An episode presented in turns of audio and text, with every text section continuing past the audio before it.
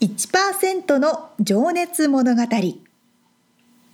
海外に住んでいる日本人は日本人総数のわずかに1%この番組では海外進出や起業を果たしたビジネスオーナーや経営者また各業界のプロフェッショナルな方々へ対談形式でインタビューをしていきます日本の未来を背負うグローバルなプロフェッショナルたちの仕事哲学とそこに燃える情熱に迫ります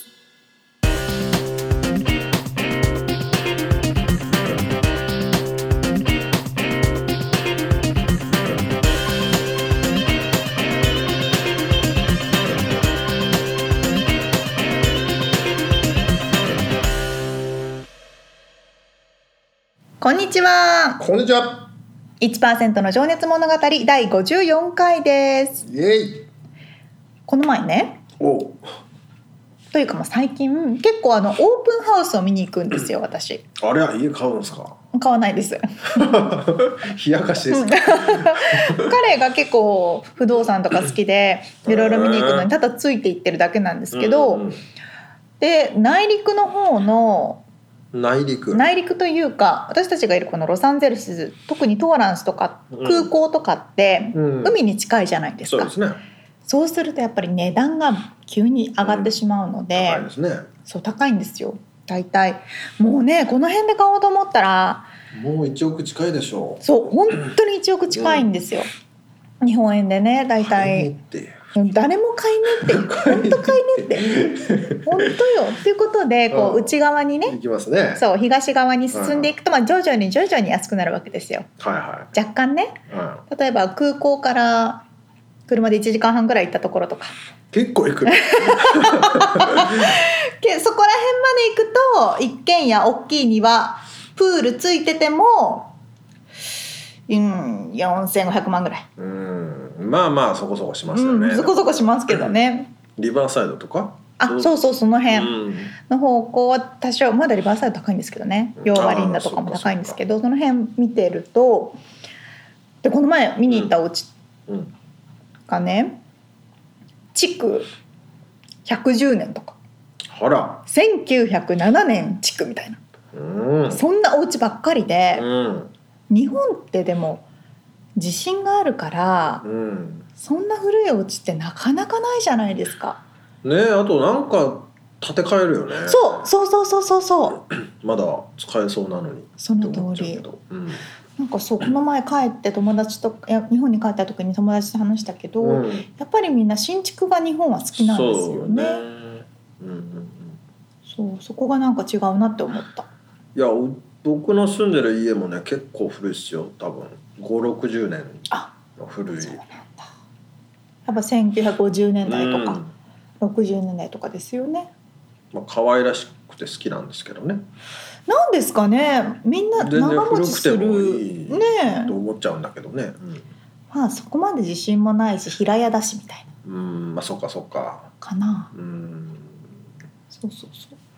まあアメリカでオープンハウス見るのも結構いろんなお家見れてでも楽楽ししいいよね、うん本当にあのワクワクするしワクワクしますよなねんかいろんなこと想像しちゃってねあここでバーベキューあそうそうそううそうここでこれつけた らまあ買えないけどねみたいなまあどうせ買えないけどねみたいなそう面そん白いなねそんな楽しいことをしており ますささあはい、さあさあさあさあ本編に入っていきましょはい、う今日は、えー藤山一番さん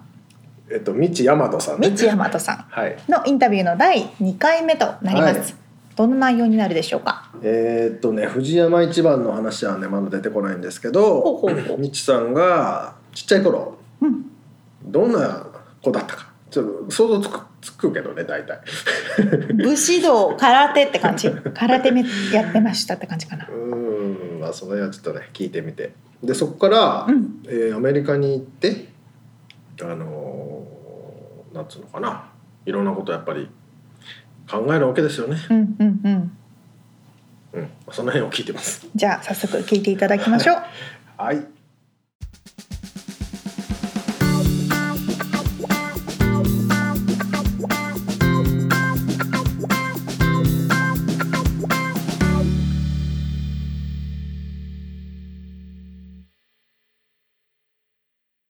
まずあのお生まれがはい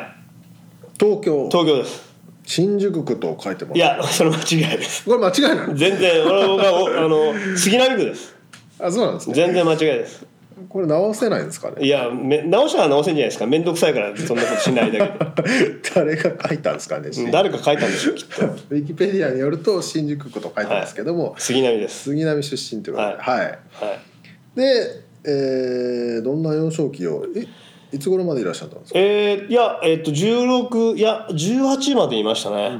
はい、いやもっといたかな22までいたかな22の時にはもう家出たのでうん当たり前ですけど、あの仮面その時は「仮面ライダー」とか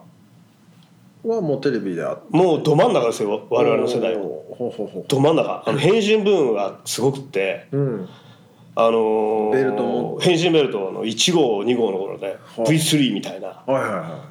うん、であの当時の少年でうん変身ポーズしてないやつはいねえぞ、そんぐらいすごかったいまあ今でもしてますからね男の子いや今大は、う抵んうん、うんあの時はうんあのこベイビーブームでうん1クラス42人が7クラスあったみたいなすごい時代だったんですよだからある意味その競争社会社会みたいなああまだ一番だから人口が多い多い時時でのボリュームですねはいそうはうんで僕は子供の頃、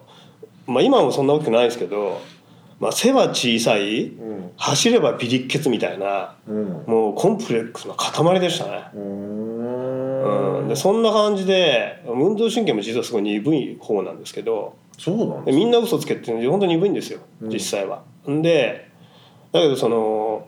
なんか「仮面ライダー」を見た時に、うんなんかハマっちゃったんですよね。その変身して強くなうるーんなんかね憧れってことですかそういう憧れですねうんだから僕の原点は「仮面ライダー」になりたかったみたいなはあ変身ベルトは持ってらしたんです買いましたねう ちの親が買ってくれましたね一応荻窪だったんでかはい今思うとお坊ちゃまくんだったんですよ、おうん、ーそうそうそうじゃあみんなは持ってないけどいやみんな持ってました荻窪の人たちは。は周りの人はねうん、でもも周りの今ね、まあ、その他の人友達でやると「いやうちは買えなかったよ」みたい な考えると荻窪だったんですよ、うん僕の幼少期だから荻窪のちょっと高台の方だったんでうーんだからお坊ちゃま君はお坊ちゃま君だったんでしょうねきっなとるほどねねはいじゃあそのベルトをつけては変身すると、はい、土管の上からジャンプしてみたいなどうまかあドラえもんであるあの土管ですよあったんですかマジありリまアしたルにあったんですかドラえもんの世界ですあのジャイアンがあのどあそこの上に立ってリハリハースリサイタルするみはたいいはいなはあのノリでいすジャイアンリサイタルそうです土管ってリアルで見たことないんですけどねああ漫いい画でのす中でしかいや本当にあったんですよ当時 そうです当時あってえうんそんなことやってーやっててじゃあそれは強くなれたんですか実際にと僕でもまあそれとはまたどその並行してあの、僕猪木信者でお猪木信者で、うんプロレスラーのそほうううちの父がその格闘技大好きで、ほううん、だからプロレスだかボクシングだかバー見ててほううんで僕はその猪木対タイガー・ジェットシンから始まってですねあハマってしまってですあねでも仮面マスクですよねタイガーの方はいや違うタイガー・ジェットシンですあジェットシーは違うのかタイガーマスクではないんです違うんですう失礼しましタイガースはだいぶ後なんですけどそうかそうかまあ、だいぶ相当後ですけどそういう時代だからまああの当時ってあのなんていうのかな今みたいにあのパワハラとか、たうんうん、セクハラなんて言葉なくって、うんうんもう教師からぶん殴られても普通ですみたいあなーそういう時代だったんで、はいはいはうん、あの統制ないぞみたいないうん面白い時代でしたよ今は。うんうん、だからそのライダーが大好きででまあいろんな流れがあって仮面ライダーの8ミリ映画を撮るんですようんうんそれまであの格闘技はされてたんですかしてないですそうなんだ全然してないお父お父さんは好きだけどうんみちさんはやらなかったうちの親は格闘技を見るのが好きだったんですねああ父はああそういうことねうんでブラウン管ブラウン管にで家族でみんなで見たああ見るっていう時代だったんああでああ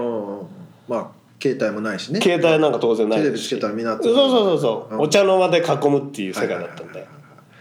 うん、で、はいそこからその8ミリビデオだね、やっぱそのお坊ちゃまくんのとこだったので、うんたまたま8ミリカメラ持ってたやつがいたんですよあ周りにねそう友達にそう、、はいてでそいつがその柔道一直線の映画を作ろうっていううちに言っててはい、柔待てと道一直線もちょっと知ってる人調とべてください、えーあの桜井健一さんってなんとなくわかりいまうすけど有名な俳優さんうんうんうがん主役でそれを作ると、それを作る、うん待てとうん、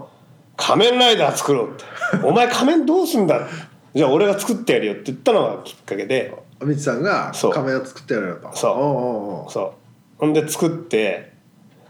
であの8ミリ映画を撮ってて、はでそれをそのそのあの徳間書店の編集の方があのたまたま見っけてきていそ新のフィルムをフィルムを作ったんですよ、おうでその友達が、えー、と毎日新聞の記者かなんかそれいつぐらいの時期ですかそれえっ、とね16の時ですだかおう僕がはいはいはいら、きえー、と65年からもう高校生16足してください、はい、いや中学そうですね中学中学だなから中学だあそうかそうかはい中学の頃ですね中学2年の頃とかから撮り始めてうんはいはでねたまたま僕がうちの弟がそのこういうテレビくんとか、うんその子供雑誌を読んでたんですよねうちの弟はよ、えっと、7つぐらい下だったいんで、うんでね編集部に写真を送ったんですよ「仮面ライダーやってますよ」みたいなおおお兄ちゃんがやってるぞいや僕が、うん僕あがあみちさんが当時十14ぐらいの時かな、はいはいはうん、んでたら面白がって来てくれたんですよいはい編集が。へえで見たらあこれ面白いからって言うんで、うん編集部持ってったら、うんそこの編集長があ「面白いから、うんじゃあ東映持ってけ」っつって 東映で上映会やったらあこれはすごいって話になって、うんじゃあ石ノ森先生のとこ持ってこうって話で、うん原作の石ノ森章太郎先生のとか持ってってうんみたいなはで見てくれてでたまたま師匠やった時に僕の師匠になるその大野県議会の立石の岡田勝師匠がいて。あはいであもう僕雑誌とかで見てたんであ岡田さんがいるとか思って、うんでちょっと稽古練習来たんですけどじゃあお前来いかなんか言われてうんそれからですねで入門してででも高校行きながらその時が初めての武道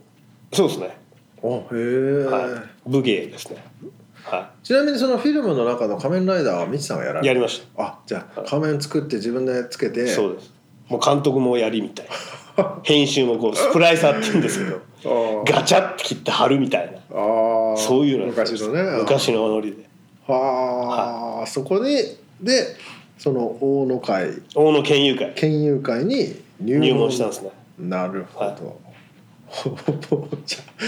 その時のフィルムってあったんですかありますよあそうなんですかうん、だから石ノ森先生がインタビューしてるやつもあるし、へえ、そういうの見たいでですうん、プロデューサーのあの平山さんさんとかうん安倍さんとかうんもうコメントしてくれて、フィルム全部残ってますはあ8ミリ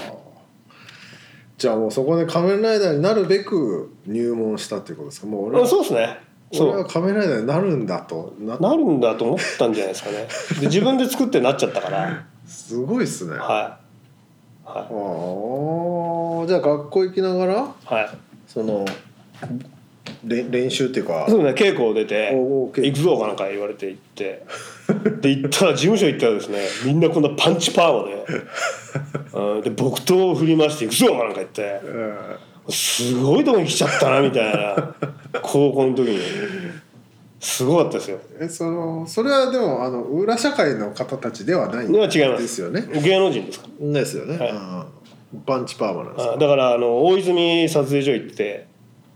で撮影やってうんそれで「お前これから稽古だ」なんかやって稽古行って、うん事務所行ってそれで現場でもう稽古してましたもん ね、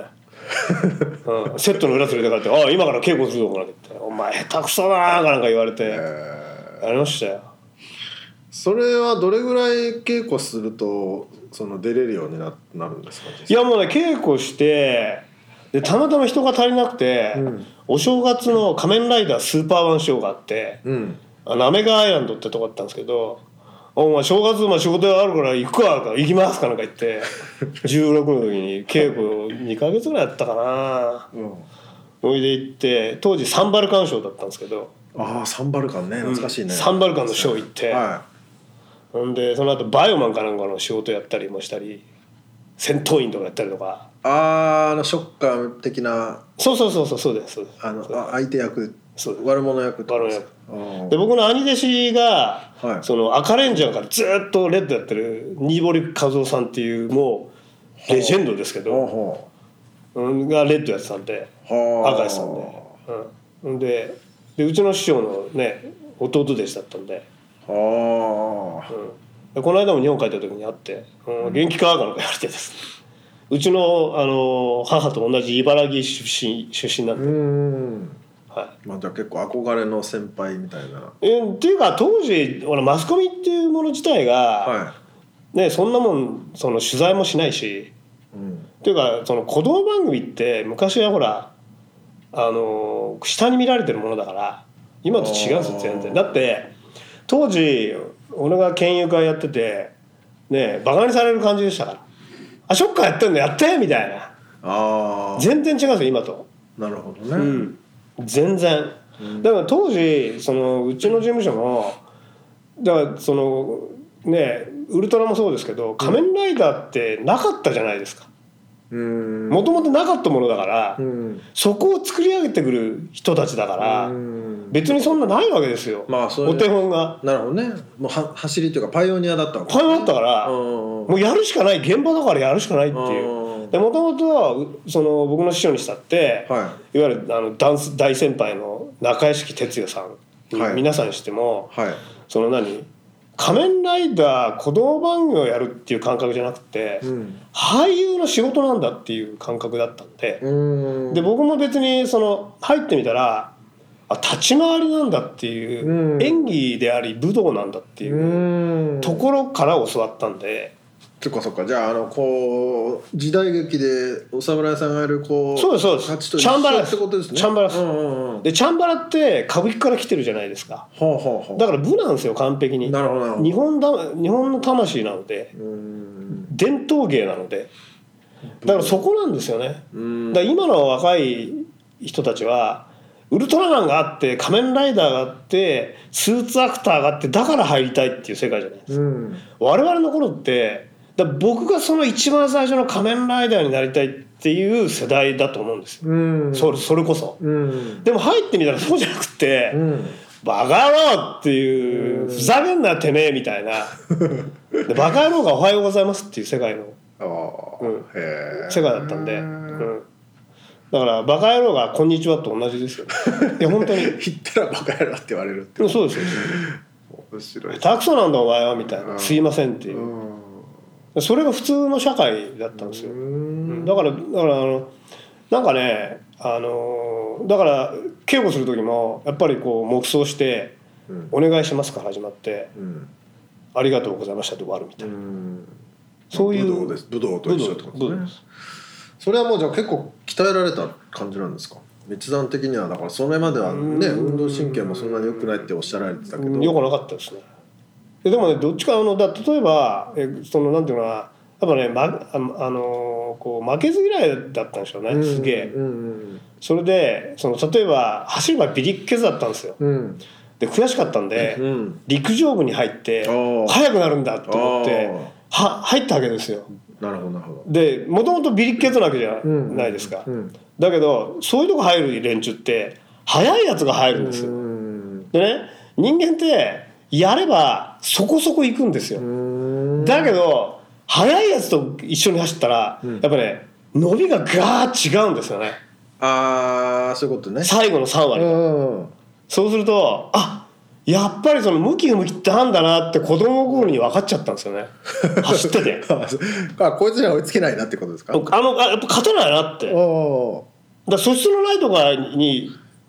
素質のないやつがーうん入るわけじゃないですか、うん素質のあるやつが入いるわけですよ、うん比べたらね勝てるわけないんですよやっぱり、うん最後のね3割ぐらいでねガーって伸びが違う、うんあこれは努力でも何ともならない世界があんだなと思って、うんそんなこ、まあ、そういう子供だったんですよね、うんでもやっぱりその負けるのは嫌だから、うんじゃあひまあ練習は必死に練習はするみたいな、うんうん、でまあ一応こうに僕はそういうその出会いがあってはで石ノ森先生とかにもね、はいそうお付き合いさせていただいてみたいな、いうんだから当時で言えばそのね子供文化のトップですよね、うんうん、でうちの事務所はバルモン、まあ、知らないかもしれないですけどうんバルモンワンとかやったりとか、うんあ聞いたことありますねはい、もう子供番組ほぼやってもアクション全部やってましたから、うーんそういうとこでこう、まあ、ある意味叩き込まれて、なるほどなるほどはそこからアメリカに来るまでっていうのはどういうえっとですね、はいでその研究会をやってるうちに、はいまあいろいろ僕もあの大学とかも行ってたんで、はいうん、であじゃあやっぱりねその内側のことが好きだったんですよね制作する方も自分で8ミリ作るぐらいだったんだあー当時そうだ映画というかそのうん撮る方がそうそう撮る方もそうだしそのなんていうのかな作り上げる全体のそのその業界のその流れみたいなのも好きでだから当時その石森プロはいさん、まあ、今でも当然やってますけどはい石森プロさんとかにも出入りするようになって、うんそこのあのマネージャーの方がすごい可愛がってくれて、はでなんかこうねじゃあプロデュースとかもやってみろうかなんか言われて、いうんうんで「仮面ライダーグランプリ」っていうのをそのやったんですね。はうん、でこれがその仮面ライダーの当時ブラックとかの時代でい、んうん、でそのファンのその作ったもの例えばフィギュアとかうんポスターとか、うんそれをそのグランプリでそのグランプリを決めようみたいなイベントだったんですねああじゃあ一般の人が参加できてそうそうそうだよ、んコンテストみたいな、はいはいはいはいでそれをその僕が事務局長になってあそのコンテスト自体そのうそれをを小学館と毎日放送と石森プロとはうん、それを東映さんとその4社をまとめ上げてスポンサーにしてやるっていうのを21の時にやったんですね、いすごいですねうん、だからそういうのは好きだった んですよ絶対、うん、だかあらその演技の方もやりそういう外側のものもやりあ、なるほどねうん、うん、でで県会と大学を出る頃にはい県友会に入るかどうのかってなった時にちょうど僕辞めたんですよね県友会をなぜかっていうとなんかそういうほら全体を見るようになって、うんうーんなんかちょっと、うん、ちょっと泳ぎたいっていうのがあって、ちょっと狭いなって感じちゃういや狭いなっていうか、うん、俺その業界その業界にはすごい大きさがあるじゃないですか、うんどの業界に、うんでももうちょっとこう俯瞰したかったんでしょううね、んもうちょっとじゃあ自由にこういろんなものを見てみたいうん、そうですそうです、うそうですんで自分でやっていやそのアクションとかやってるうちにたまたまその小学館の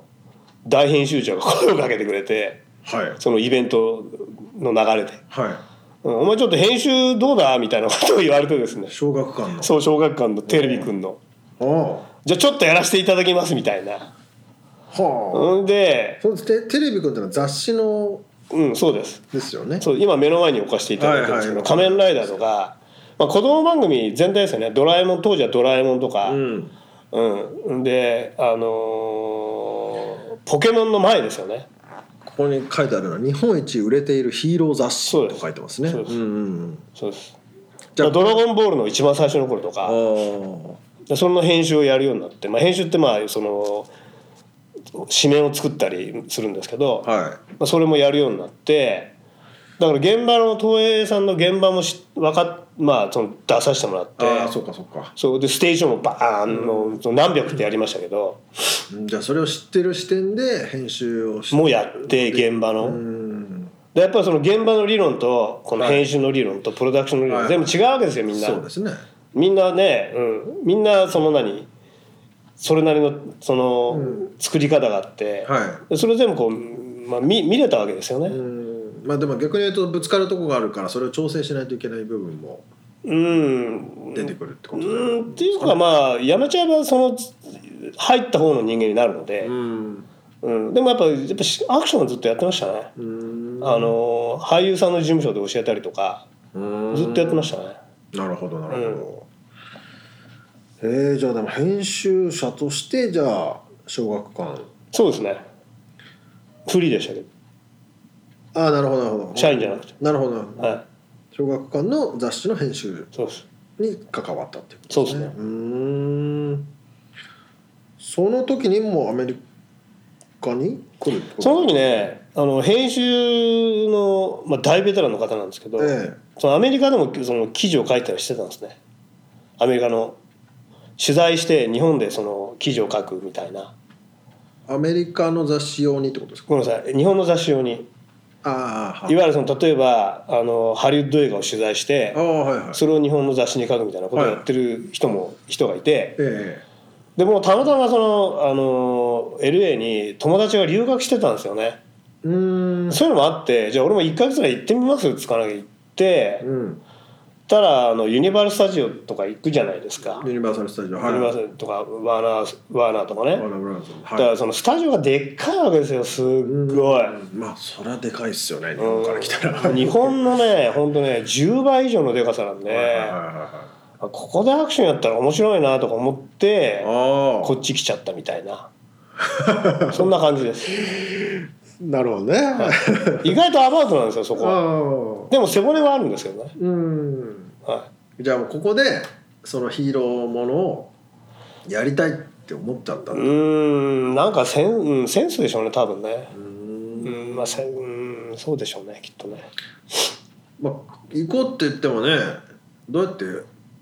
ビザとかビザはですね、まあはいいろいろ考えて、まあ、当時弁護士とかにも相談したりしはて、いはいはまあ、いろいろ騙されて、いあらまあ俺も騙された俺もバカなんですけうど、んまあいろんなまあ皆さんそうですよね皆さんビザで苦労して、まあ、僕の場合はそのこっちの日系の、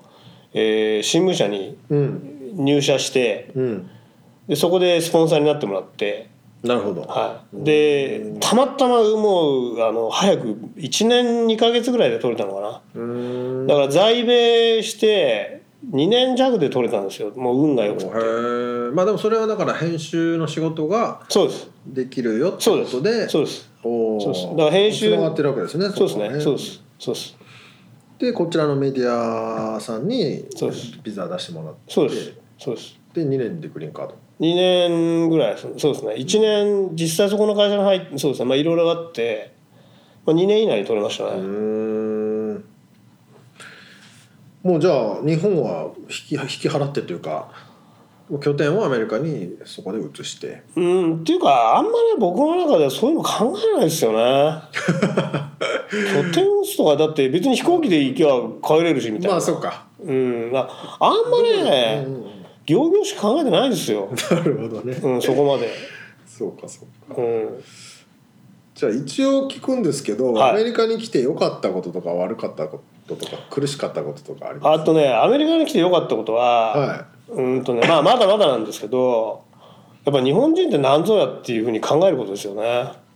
いあ逆にだから外から外から日本を見るとそううんてか日本にいたらね多分そんなこと考えなかったと思うんですよなるほだけど外に来てどうん、あ俺って何者かなみたいな、うんうん、そのアイデンティテそうィアイデンティティですよねを考えるそれを考えるっていうか発見するっていうかそういうそういう道があるんだなと思うようになりましたねなるほど、はいそれはアメリカに来てどれぐらいのあーやっぱ10年ぐらいかかったんじゃないですかねじゃあうんそうだねうん言葉に発せるのってのは10年ぐらいた経ちましたねやっぱうんね必要でしたねうーんうはいんだから当時僕27でこっち来てる28か、えーに来てるんでえーっと1992年の冬ですねもう年末ですねで厳密に言うと1993年厳密が93年の頭ぐらいですよねからからアメリカに来て、うーん14年ぐらいやっぱかかったんじゃないですかね、うんまあ、今でも模索中ですけどうーんやっぱその日本人って何ぞやみたいなはい話ですようーね、んうんまあその武道の精神っていうところもうんだから僕やっぱねあの県議会にいなかったら多分帰ってますね、うーんまあ、ていうかもともとここまでの発想になんなかったと思うんですけど、ううんんやっぱその県友会大野県友会で学んだ武士道みたいな、はいそういうムードがなかったらとっくのとおり潰れてんじゃないですかねそれがみちさんを支えてるっていうことですかそうですね完全にバックボーンですね、うーん、なるほどはちょっと深い話になってきそうなのでじゃあちょっと次のセクションに行きたいんいですはいけども、はい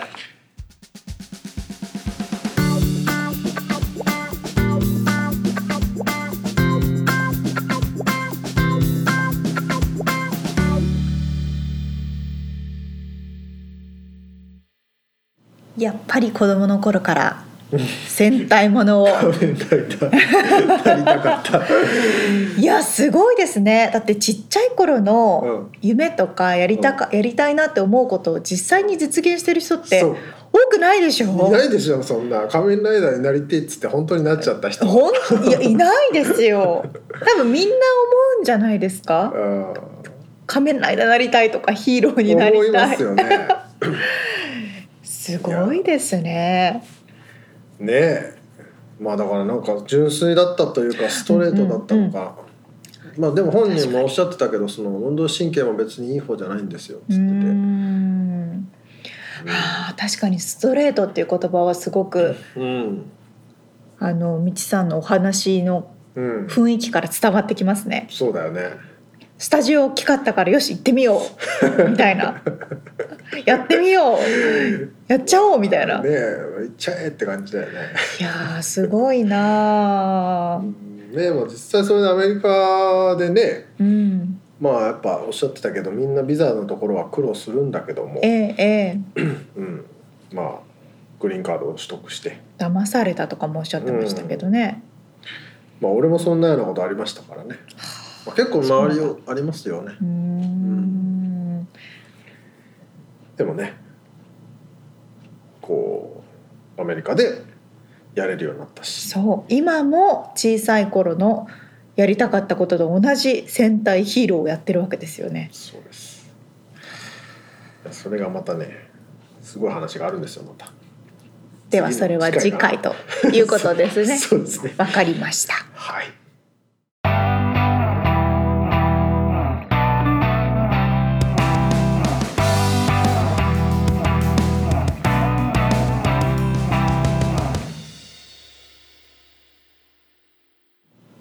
リアルアメリカ情報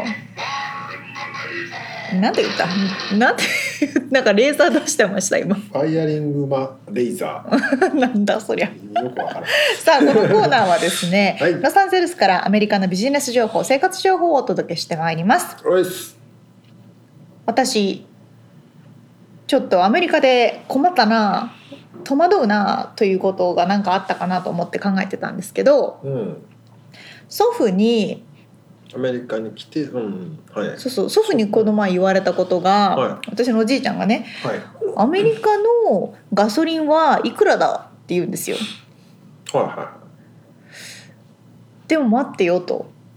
教えてあげたいけど日本は1リッター何円じゃないですか、いはいアメリカは1ガロン何ドルじゃないですかはい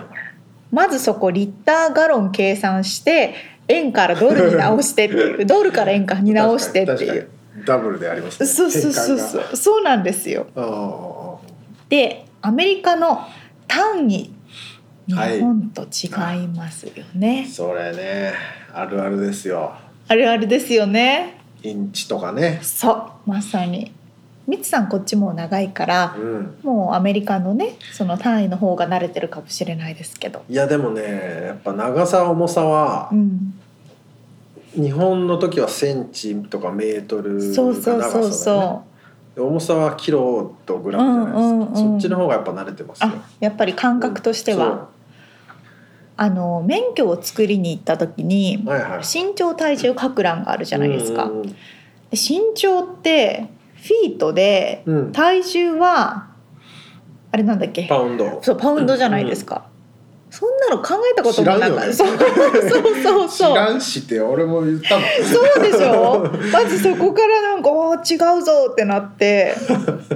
でなんかいや思い出した俺もそんなことがあったありますよね、うんで身長なんか「5'2」とかだよねとか言われてうん「5」みた いな「5メートル」みたいなそあーあるあるですねうそうなんですよで私1 6 2センチなんですけどうん5.3フィートなんですようんで1フィートって3 0センチうんとかねぐらいねぐらいね、うんっていう感じで違ってきて、うんうんで体重もなんか110パウンドみたいななんかうん100パウンドみたいな、うんなんじゃそりゃってねえびっくりするよね本当わかりにくくてさでもあれアメリカだけなんでしょそうなんかねあんま聞いたことがあるのは、うんアメリカが全部自分たちを基準にするために、うん世界基準にしたいとアホだよね本 当いや本当に全部違うからややこしくてしょうがないよね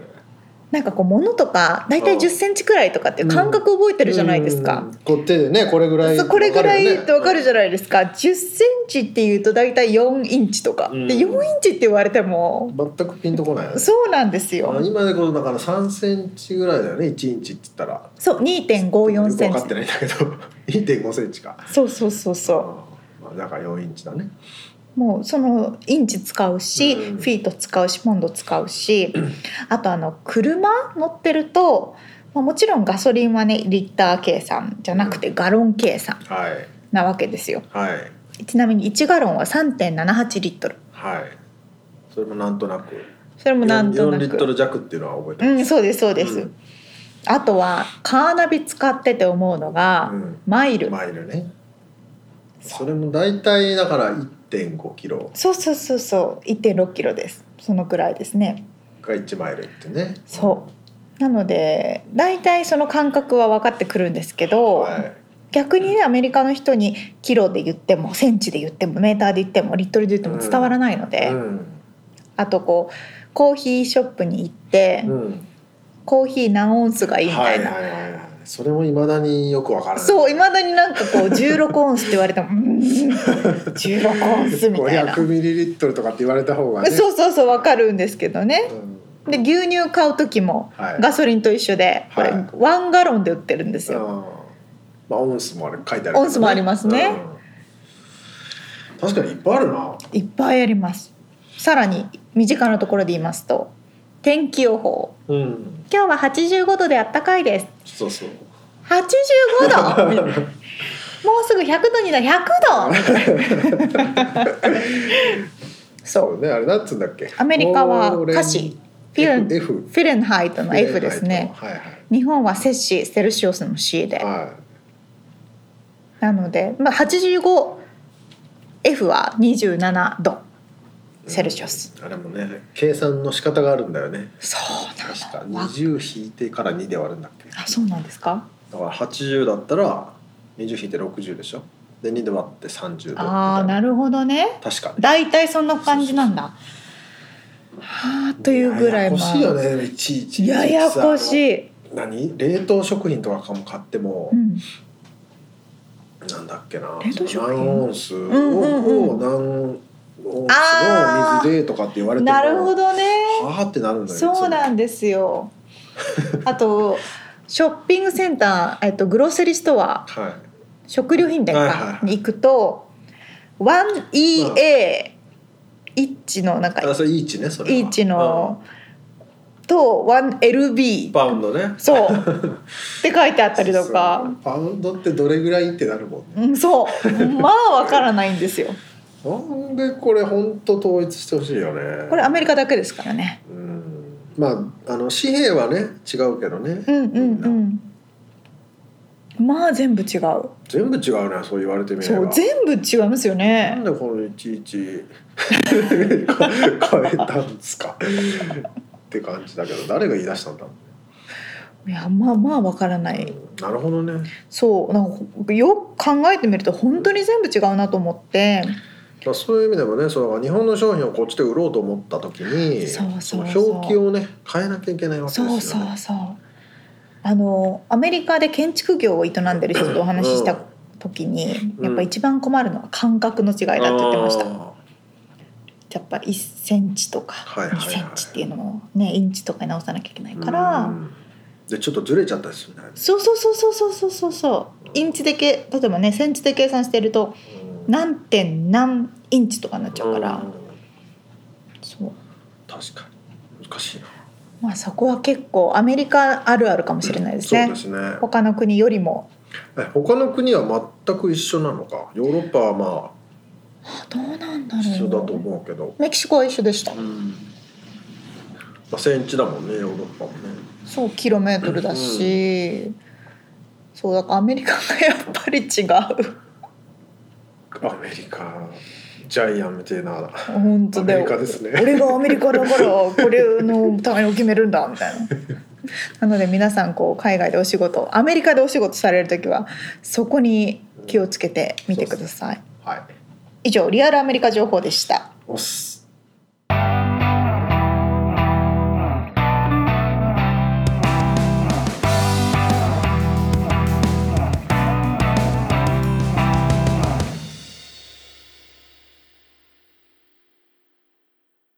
締めのコーナー質問コーナーです、はい。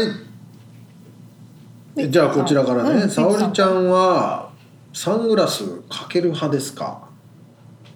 かけない派ですかか。けない日ってあります逆に